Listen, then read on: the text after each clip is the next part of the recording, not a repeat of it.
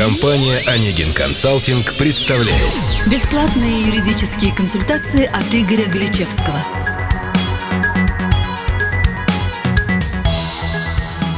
Здравствуйте, уважаемые слушатели! С вами Анна Борисова и Игорь Галичевский, представитель юридической компании «Онегин Консалтинг».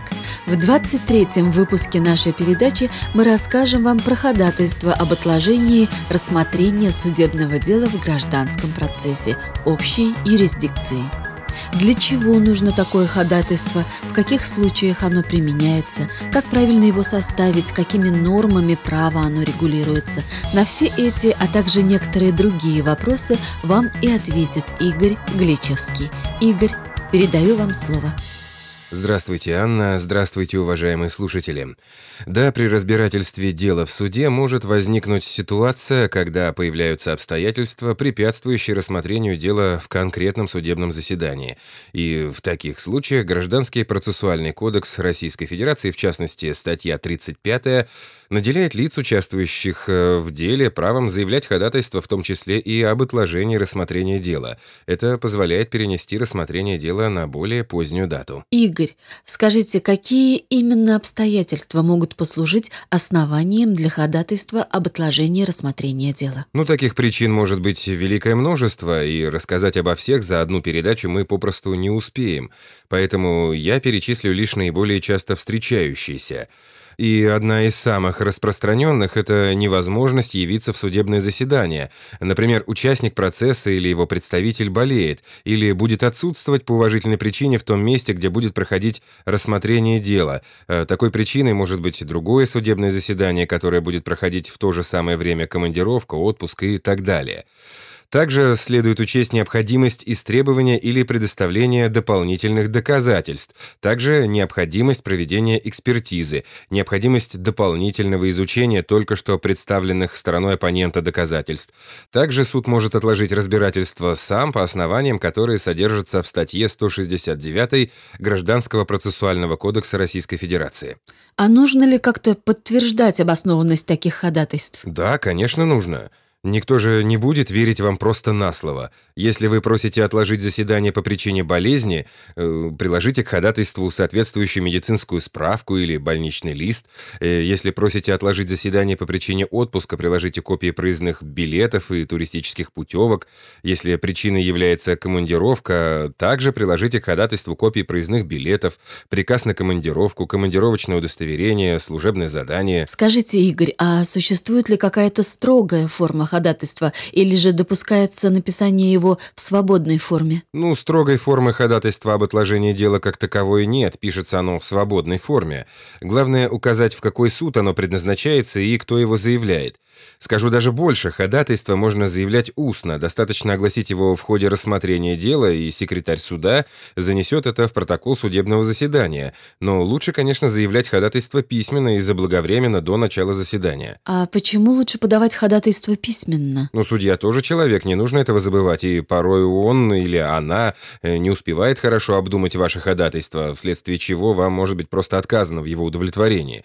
Э, также некоторые ходатайства требуют обдуманного и четкого обоснования, что порой проблематично сделать сходу или на коленке, поэтому лучше позаботиться о его подготовке заранее. Игорь, а куда подавать ходатайство? Судье лично, в канцелярию суда или куда-то еще? Безусловно, лучшим вариантом будет подача заранее через канцелярию суда. Если есть время и возможность заявить ходатайство через канцелярию, делайте это через нее. Важно помнить, что для подачи нужно подготовить ходатайство в двух экземплярах. Один экземпляр будет направлен судье, а на втором вам поставят штамп, который будет подтверждением того, что ваш документ был принят. Если же отдать ходатайство лично судье, то впоследствии оно вполне может затеряться, а это уже не в ваших интересах.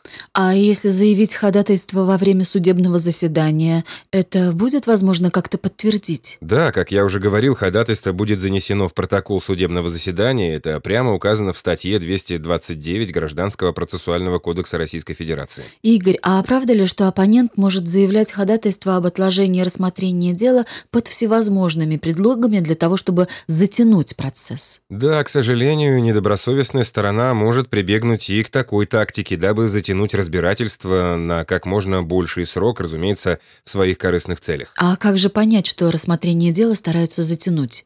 Ну, например, если оппонентам систематически заявляются ходатайства об отложении рассмотрения дела по причине болезни, э, командировки, отпуска и так далее, то, скорее всего, он пытается затянуть процесс. Тут важен фактор систематичности. Э, еще одним распространенным способом затягивания является заявление ходатайства о проведении экспертизы, вызова свидетеля, привлечении третьих лиц, необходимости дополнительных доказательств по делу. Если это происходит, казалось бы, на пустом месте, то можно считать, что дело хотят затянуть. Благо, судья может отказать в удовлетворении такого ходатайства, если сочтет его безосновательным. А также для затягивания разбирательства оппонент может подать встречный иск, и разбирательство будет отложено. И как же предотвратить такие действия, и есть ли какие-то механизмы борьбы с ними? Безусловно, есть. Например, если оппонент заваливает суд горой медицинских справок, можно потребовать провести экспертизу их подлинности. Сейчас такие справки можно достать на каждом углу. И если справка не настоящая, то тому, кто ее предъявлял, мало не покажется, это уже уголовное преступление. А вот что касается ходатайств о проведении экспертизы, вызова свидетеля, необходимости истребования дополнительных доказательств и так далее, то тут можно заявить возражение на эти действия, сославшись на их необоснованность. Возражение стоит указать, что согласно статье 154 Гражданского процессуального кодекса Российской Федерации, гражданские дела должны разрешаться в срок, не превышающий двух месяцев со дня подачи иска в суд. Э, если же ответчик подает встречное исковое заявление, и вы уверены, что это делается исключительно ради затягивания рассмотрения дела, а сами исковые требования безосновательные, э, то вам следует написать возражение на это заявление, сославшись на нормы законодательства, которые укажут на отсутствие оснований для подачи встречного иска. Э, также стоит сразу написать возражение по существу, и если судом такой иск будет признан безосновательным, в его принятии ответчику будет отказано. Большое вам спасибо, Игорь, за столь полезные ответы на столь важные вопросы. А наш диалог на этом подходит к концу, и я хочу напомнить нашим слушателям, что вопрос освещался Игорем Гличевским, представителем юридической компании «Онегин Консалтинг». Все интересующие вас вопросы юридической направленности вы можете бесплатно задавать на сайте компании или на странице официальной группы «Онегин Консалтинг ВКонтакте». Также на официальном сайте «Онегин Консалтинг» в разделе «Форум» вы сможете найти текстовую версию нашего сегодняшнего подкаста. Будьте юридически грамотны. Спасибо за внимание и до новых встреч!